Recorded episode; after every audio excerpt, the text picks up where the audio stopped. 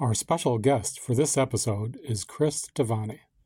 Cris is a teacher, writer, and instructional coach. She's nationally known for her expertise on reading across the curriculum, content comprehension, assessment, and planning. That last part is important because Cris joined us to talk about planning. Welcome, I'm Dave. I'm John. And this is Teaching Like Ted Lasso.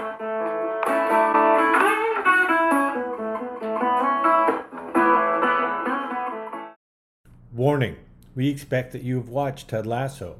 There will be spoilers ahead and scenes that don't make sense if you don't have some familiarity with the show. Cris Tovani is our guest on Teaching Like Ted Lasso. I was trying to remember when we first met. And then I remembered that I had a book that you signed. Uh, do I really have to teach reading? And it says 2008. That was at the, I believe, the Michigan Reading Association mm-hmm. conference. And I was there, John Golden, uh, actually the co host of this podcast, and I were both really interested in the comprehension strategies. And that's kind of why we were we were thinking about how might that look in math class and I went to your session and you were actually, you talked a little bit about that, but you were talking about the role of planning and teaching, and in particular, the workshop model. And so when John and I decided to do a mm-hmm. planning episode for Teaching Like Ted Lasso, you immediately came to mind. So, Cris, welcome to Teaching Like Ted Lasso. This stroll down memory lane does not do justice to everything that you do. So, would you mind sharing with our audience who you are and what it is you do? Oh, well, thank you, David, for having me. It's so nice to be here.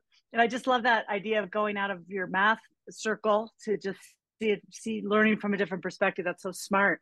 Well, I started off as an elementary school teacher and thought really would this would this comprehension work help older students who could read words but couldn't comprehend text? And so that journey led me to teaching in high schools and working with english language learners working with kids living in extreme poverty just trying to figure out okay okay how do we support their needs? My my latest adventure i've taught every grade but seventh and eighth grade. On Tuesdays and Thursdays, when I'm in town, I am working in a middle school in Denver with some striving readers. And oh my goodness, it's really it's been great. It's it's really hard. It's kicking my butt, but it's just it's keeping me learning and trying to figure out okay, what do these guys need? I mean, they're they're so different than high school kids, and as you well know, so that's what I'm doing now in, uh, in conjunction with some consulting, but just trying to figure out, okay, what does this teaching look like with boots on, you know, boots on the ground with real people? I love that that term striving readers too. Is uh, that that's such a powerful way to think about uh, our learners. I, I, think I stole that from my um, elementary colleagues, and you know, as opposed to struggling, that striving. This is, I think it's more hopeful, yeah. um, right? That there's that they're not done yet, and we're going to help them get better. I know that you're familiar with Ted Lasso. How did you get familiar with Ted Lasso? well, I am a huge sports fan. I still like the Broncos, even though they're just terrible.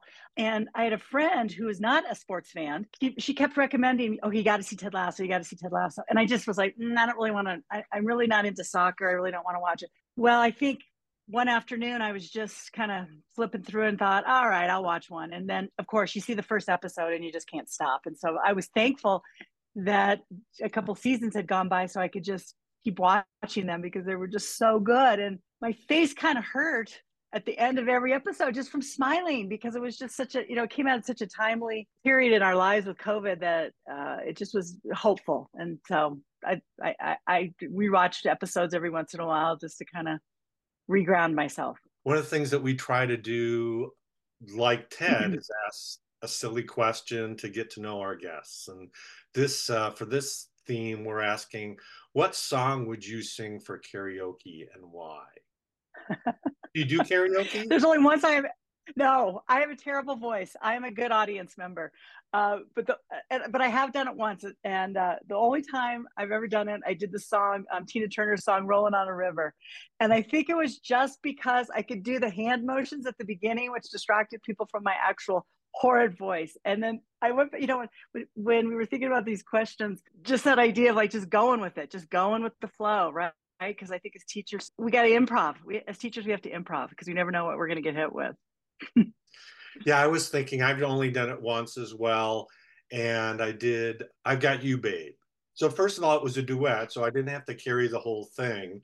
And then it was interesting. I was just rewatching some of season two Headspace starts with I've Got You, Babe, the one where Roy is a little clingy with Keeley. And so I thought that that was a nice little connection. Yeah. So, one of the things that I found interesting as I was going back and reading some of your stuff is, and this actually came out of a, a foreword that you wrote for that workshop book. I'm going to read it here. I've learned that athletics and teaching have a lot in common.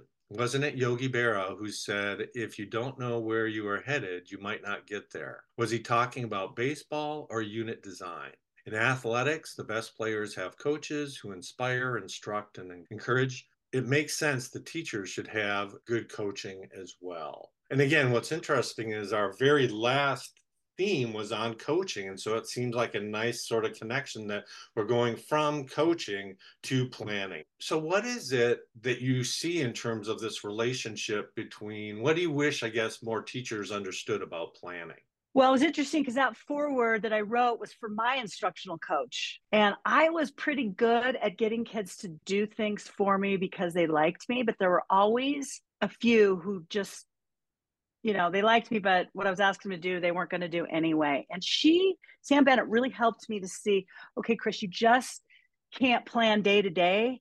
You've got to plan for several weeks. And I was always really against that because I thought, okay, well, what if I do all this planning and then it doesn't meet the needs of the kids? I just thought it was a time waster. But what she helped me to see was if I know where I'm going, just like that Yogi Berra quote, if I know where I'm going, those detours that sometimes happen like fire drills or a kid being gone for three weeks and then comes back. If i've got a long-term plan i can get back on course more easily. And what i've started doing a lot is planning like six to eight week units. And really my planning is just two pages. I'm just trying to think about okay why does it matter that you know how does how does the standard fit in with um, what's happening in the world outside of school? Why is it worthy of kids time? What could kids make or do to show me that they're hitting the standards? And then possible text to meet different reading levels in there. So as a language arts teacher what, what what's some literature what's some poetry but then what's also some nonfiction that would support the themes?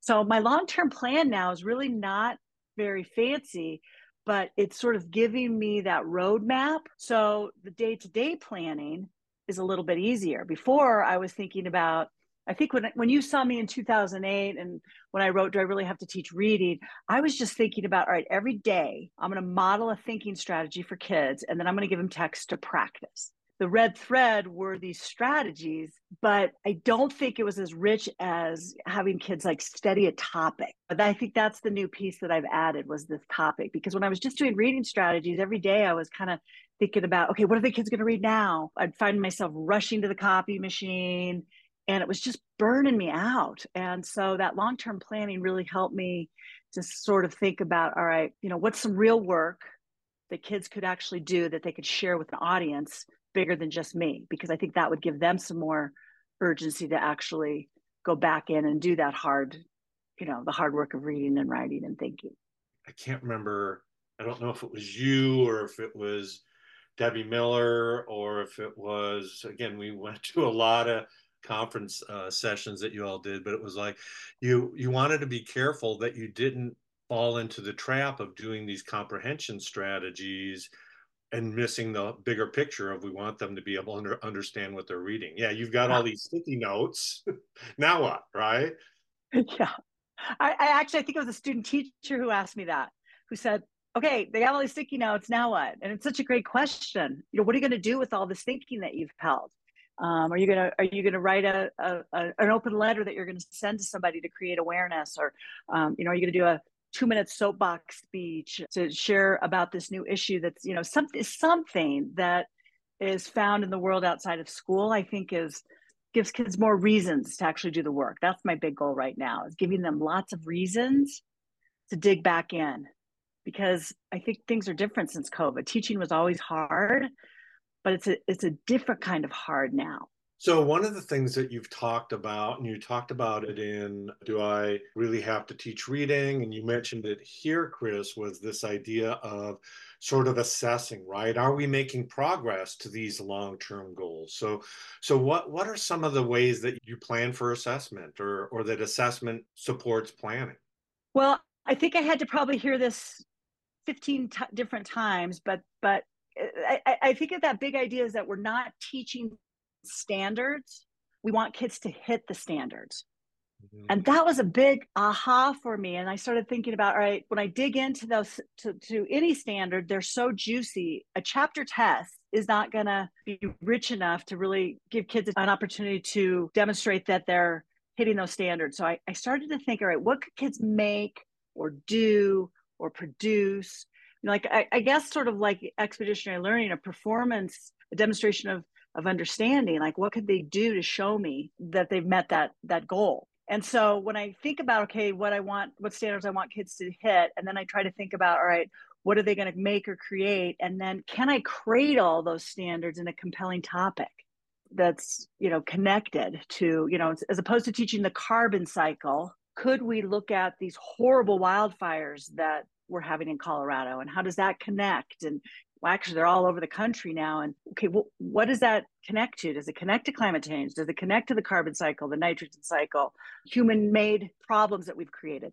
And so it gives some controversy i think for kids to kind of argue which is always a big standard but then also gives them a reason. I think it provokes them to read to write to discuss and try to kind of think about all right where do i stand in this on this issue or this position it's interesting that you're talking about the whole role of the test at the end of the chapter.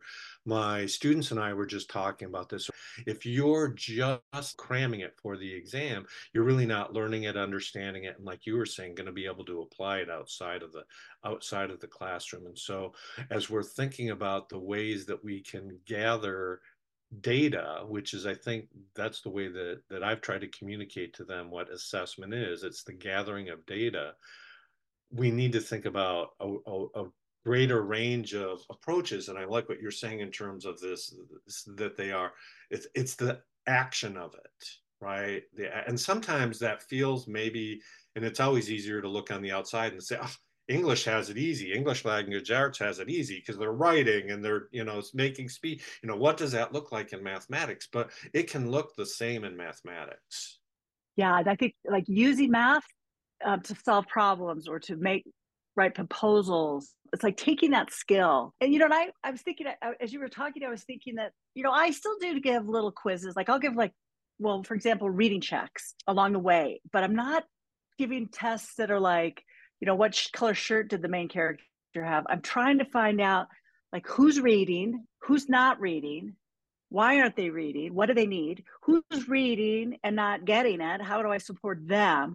So my quizzes or my tests seem to be more in the middle of the unit to see if they're getting the information. So then they can have that information to to work on whatever bigger product or authentic make at the end that they're going to use to demonstrate that they're hitting those standards. It's kind of switched whereas the quiz you know the the chapter test was like the big end. Well, it's like, okay, no, no, no, no, no, no. I want you to read this novel because it's got great story in it, and story is going to be what makes people care about the issue. And so, you know, you you can use you know this narrative model to help you share what you're figuring out, and you know whatever it is we're studying. Yeah, and so now it sounds like the, that purpose again is to give you it's it's to give you information that can allow you to make the adjustments that are necessary yeah to just kind of yeah see and i think part of that is like catching kids before it's too late. So you know as a math student and i always think about chemistry it was i would always just think oh god if i could just get through this chapter i'll do whatever it takes. I'll sit next to my best friend jeanette who became a doctor and i'll copy off of her and i'll get through chapter three and then i'll figure out what i'm going to do chapter four. And it was just sort of the survival mode. The long story of that is that i never got I was never very good at math. And so I lost power in the world. I have to pay people to do my taxes because I don't have that confidence. And and so I think that's that other piece of catching people before it's too late and then reteaching to build that confidence. I think that's the thing Ted Lasso is is how he built confidence. I don't want to get corny, but how he built trust and confidence in his organization and in his players and people who then became his friends. And I think that's just so important that that as teachers we we think about that that aspect of our teaching not i gotcha and you're wrong and too bad you fail but okay what do you need how can i help you next well, and that was one of those things that I remembered from your session at Michigan Reading Association was the catch and release. And again, I know that this was more in the single lessons, but you talked about using assessment to do that. As students were working, you were going around and gathering data about what they were doing, how they were doing it, and then you'd bring them all together and, and talk about it and then release them back in. And so so that they can continue to be making progress as opposed to floundering. Like like they just quit. They, and so, you know, if a kid quits or stops coming to class or quits trying, then then as the teacher, I'm sunk. And so what's the next thing you need to just keep trying? What's the next little support or piece that, that I can provide you to keep on going with this work? I think it was Grant Wiggins who used to talk about assessment as giving students information that can allow them to continue to be successful. He was a cross country coach. Coaching comes up again. He was a cross country mm-hmm. coach and he had a particular runner who was never going to win a race and he wasn't quite sure why the, this runner continued to be on the team.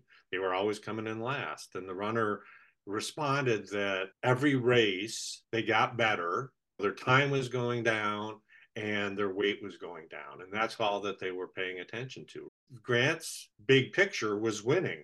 That wasn't the great the big picture of the runner, and so by asking that and then he began recognizing wow that same thing can happen in classrooms if we can if it's not about getting 100%, but it's about students being able to see that they're making progress.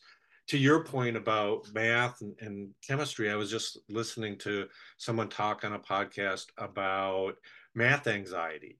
And a lot of times, math anxiety comes about because of the stories we tell the stories we tell ourselves and we go mm-hmm. back and we look at oh here's a place where i failed and so here's a similar situation and i'm going to fail again if instead we can give experiences to students plan experience to students where they can have success where they can make progress that changes the stories that they tell mm-hmm. and i think that again that's one of the things that i loved about ted lasso especially the the writing to begin with it was it was it was a three act structure. And the middle was a mess. Brené Brown talks about that me- messy middle. The middle's the second one all of these things were going on but they all kept trying. And again this idea of resilience.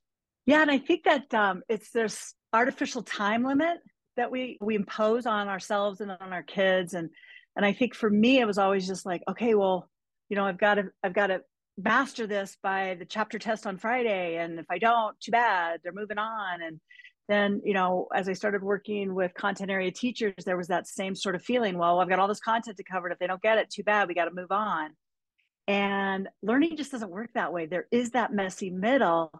And if we can languish in that messy middle a little bit, that's where the learning really is happening. Like, oh, you're so close.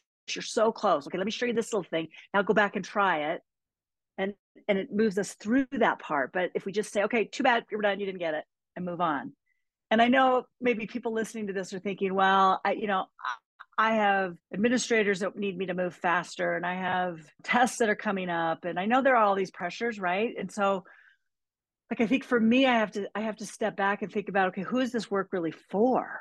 Like I, i'm not doing this work for the principal and i'm not doing it for the state I'm doing it for those kids right in front of me to figure out how to help them become, you know, better readers, writers, and thinkers. And you did it with kids to help them be better mathematicians because it gives them power in the world.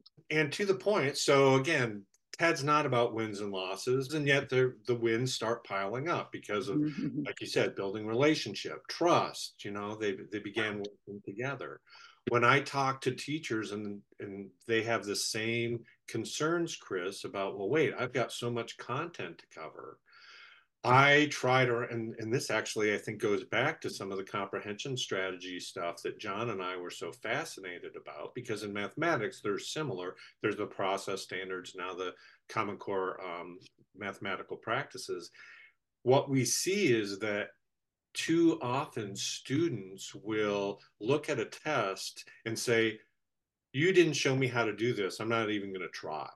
Right? Again that's the story that they tell. And so so you're trying to cover content and if you miss something and a student's not going to do it are you really preparing them to be successful if if if that's what it is? If instead we slow down and give students opportunity to play and build confidence then they encounter a problem that they're not necessarily necessarily prepared for but they have some of the tools to be able to try to make sense of it and try to, to think about well what could i do? What answers don't make sense? What what do problems like this usually entail? Those sorts of things. And so so one of the things that you talked about in no more telling is teaching less lecture more engaged learning was sort of transitioning from teacher teachers covering content to kids engaged in that messy middle work.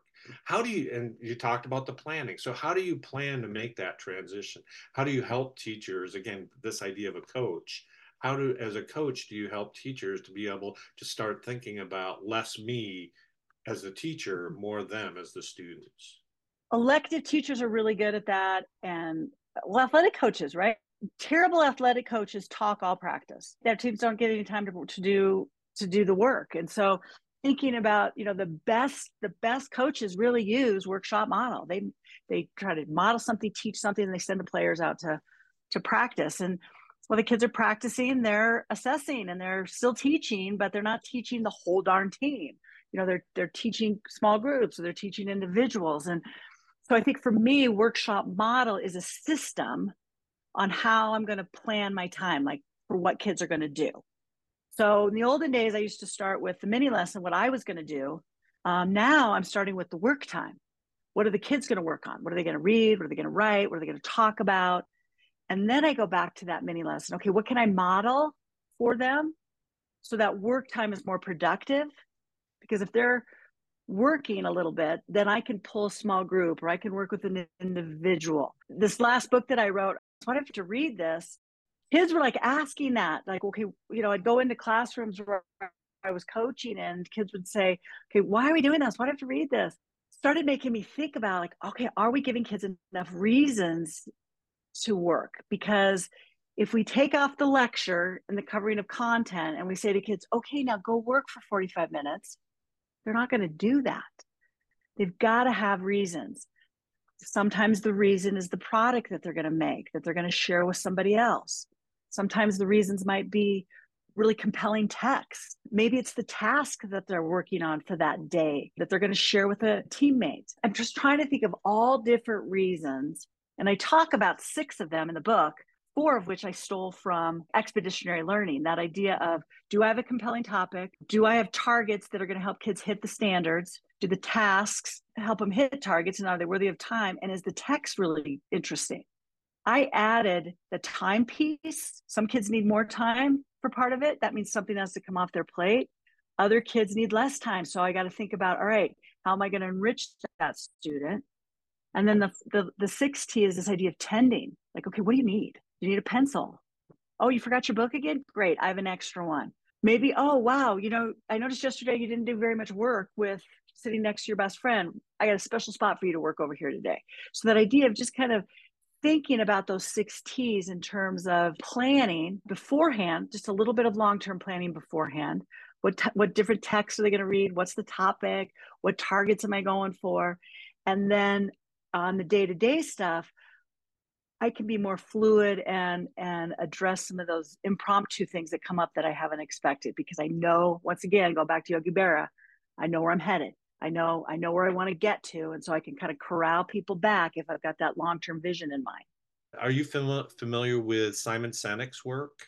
Does that name? Yeah. So that's, I mean, that's where I keep coming back to the, you know, the power of why. And I think it's Norman Eng. Eng has done this thing called a one sentence lesson plan that basically has the student will and then the what the how and the why and it's all in one sentence right? So again back to your instead instead of lots and lots teacher my teachers don't always have time to create a bit but they can have a at the end this is what it is and what's your compelling why? And it's not because it's going to be on the test it's hopefully not even just because it's going to be the project at the end but but how how do how are students going to use this in the future? How is this going to make them back to Ted Lasso, how is this going to make them better learners?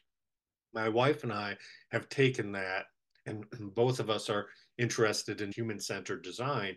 We're, we do not like just the idea that the student, the student will. We want specifics. Who are these students? Which I think gets back to your tending. What is it that they need? Because I think too often when we're planning, we're planning for hypothetical students. And the, the, more we can really think about the students that are in our classrooms, the actual students who are in, in those seats, the more adapted to those students our lessons are going to be. Yes, that's so smart, right? Just anticipating who you might have, you know, who who might come in angry, who might come in apathetic, who might come in as like the super student and what what are we going to do? How are we how are we prepared for for those kids so they can keep learning? I think that's just so smart anticipating their need you know students needs as opposed to just kind of doing this blanket okay all kids will blah blah blah. I think that's really smart. Well it makes me think of there's a, a time in i think it's in the third season of Ted Lasso. The following is a scene from season three, episode five. Peel them, slice them, cut them, mash them. I'm not playing. Sear into your voice, please. Okay. Eat them. Outclass them, Sam. Think you could. Roy's going through the locker room, sort of pumping up each individual player and saying exactly what that player needs. He's not making a big speech to everybody. He's he's connecting with every individual player and and knows who that player is, and therefore is giving the encouragement that they need to be able to be successful. Is there anything else, Cris, that you want to share, talk about? Anything that I forgot to ask when it comes to planning? That either my students or the teachers that I work with would benefit from? You know, I had an epiphany last week. I was I was working with a, a new teacher, pretty I mean she's had like four years and she is just she's working so hard and just trying so hard and she helped me understand she helped me think about this idea of like teacher preparation versus teacher planning and I thought, okay, wait, I, and I still need to think more about this, but like I started thinking, like, okay, I was always prepared. Like I always had the copies made. I always made sure the technology was working. I always had the kids sitting in groups or however I wanted them arranged. I was prepared with my content. But that was really different than when I started doing long term planning. And I think that planning piece is thinking about those kids' needs. Like, all right, what, do, you know, why are they going to care about Romeo and Juliet? What am I going to do for the kid who isn't going to be able to read the actual text? When I started to plan, I started anticipating students' needs and thinking of those reasons for kids to engage because we do, as you said, have a lot of competition out there.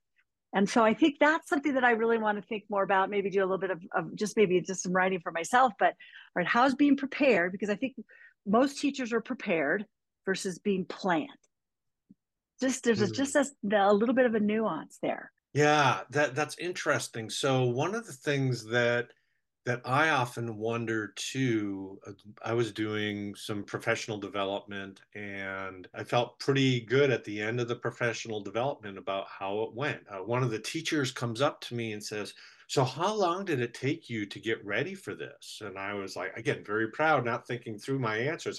Hours. I, I just did this hour, and this was just an hour long PD. And the teacher's response was, I don't have time for that. And I'm like, oh. So, the other thing that, that I wonder about this preparation and planning is how do we make it sustainable? Right. And so, what I'm wondering is to your bigger point, if I've got a long term vision of what this is, I can look at what what I need to do to prepare and then ask myself, is this juice worth the squeeze to be able to get to where we need to go? Yeah, it's got to, and that's so it's got to be sustainable, right? So are we are we focusing on the right things? Is it the activity, keep kids busy and engaged? Well, not even really necessarily engaged, but maybe entertained or is it real work like i think for me i, I you know it's that it's Csikszentmihalyi who talks about flow like mm. when I'm in the flow, time flies. When I'm doing real work that matters to me and to people I care about, I don't mind doing hard stuff. It's it's when I don't see a purpose or I don't have a reason that I try to take the shortcuts. And so, you know, I think for new teachers because it's so hard right now. And we know every state needs more teacher candidates and it's just so hard thinking about all right what is sustainable? What i'm discovering is when i do a little bit of long-term planning it's saving me on the day-to-day planning. Mm. it, it, it is. It's and and it's cutting my grading time because i know what i'm going for. In the olden days i used to have to justify a grade and i would spend all this time kind of thinking about comments to write that weren't going to hurt people's feelings, but were reflective of their performance. And oh my goodness, that took me forever. But if I know where I'm going and I'm showing models and I'm really clear um, of what I want students to know and be able to do, that's saving me on the day-to-day basis, which is helping me. You know, you know, I think this is like my 36th year of teaching. Want to go back and get out of bed in the morning, right? Like I, I want to be able to be excited to go to school and see the kids yeah the rubric for me and the one again i think it's got to be everyone has to figure it out for themselves is is what i'm doing life giving or life sucking because mm-hmm. i'm with you there are certain things where i can work hard and at the end of it they're usually related to collaboration or creativity but at mm-hmm. the end i feel like i have more energy than i did when i when i started and then there are things often they're clerical sorts of things where at the end it's like it, it feels like it took a lot more effort and energy than the time that I put into it. And so looking at my practice and trying to figure out where's where is that? There are certainly some things that I have to do that are, are going to be life sucking. It's, it's just the nature of any job. Yeah. Uh, but I I'm fortunate that I have have some choice. I mean, this podcast is a good example. This, you know, being able to talk to people, being able to to think about talk my own way to understanding about things like planning and assessment and things like that. This is these always end up at the end I feel more energized than I do when I started, and uh, so we're we're so grateful for that. So, so Cris, thank you for your time. You've been very very gracious, and uh, I look forward to reading the new book and look forward to seeing what you do next. I'm glad to hear that you're still feeling energized because that means more good stuff. I appreciate you having me. Thank you so much. This is great. This is so much fun to think about teaching in Ted Lasso. What a what a great idea. Thank you. Thank you.